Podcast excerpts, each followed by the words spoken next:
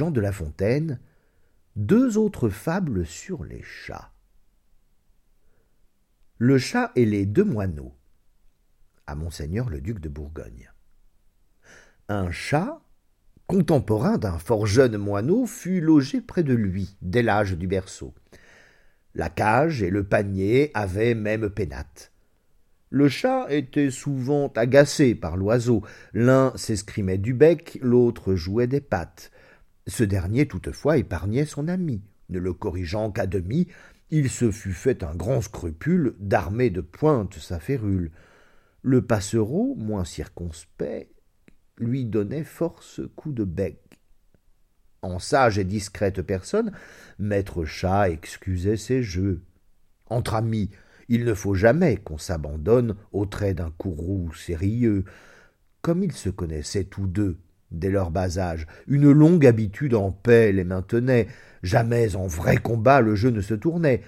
Quand un moineau du voisinage s'en vint les visiter et se fit compagnon du pétulant Pierrot et du sage Raton, entre les deux oiseaux, il arriva querelle. Et Raton de prendre parti. Cet inconnu, dit-il, nous la vient donner belle d'insulter ainsi notre ami. Le, moineau du voisin viendra manger le nôtre? Non, de par tous les chats, entrant lors au combat, il croque l'étranger. Vraiment, dit maître chat, les moineaux ont un goût exquis et délicat. Cette réflexion fit aussi croquer l'autre. Quelle morale puis-je inférer de ce fait?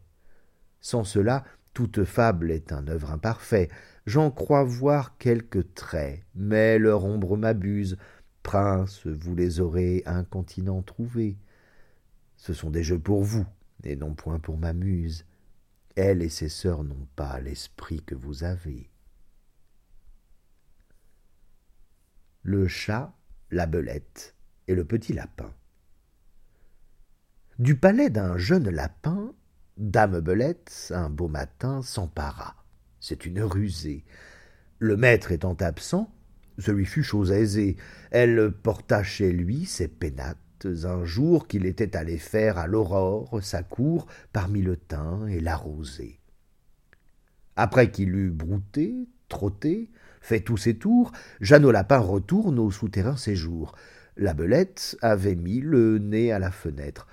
Oh Dieux hospitaliers, que vois-je ici paraître dit Nalimal chassé du paternel logis.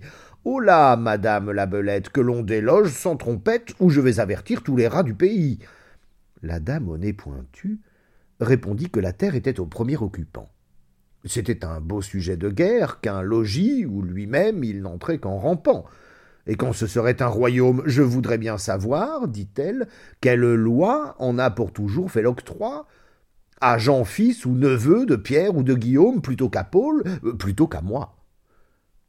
Jean Lapin allégua la coutume et l'usage. Ce sont, dit-il, leurs rois qui m'ont de ce logis rendu maître et seigneur, et qui de père en fils l'ont de Pierre à Simon, puis à moi, Jean, transmis. Le premier occupant, est-ce une loi plus sage? Or bien, sans crier davantage, rapportons-nous, dit-elle, à Ramina Grobis.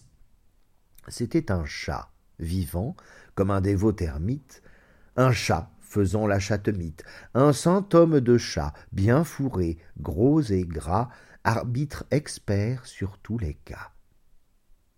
Jean Lapin, pour juge, l'agrée. Les voilà tous deux arrivés devant sa majesté fourrée. Grippe Minot leur dit Mes enfants, approchez, approchez, je suis sourd, les ans en sont la cause. L'un et l'autre approcha, ne craignant nulle chose.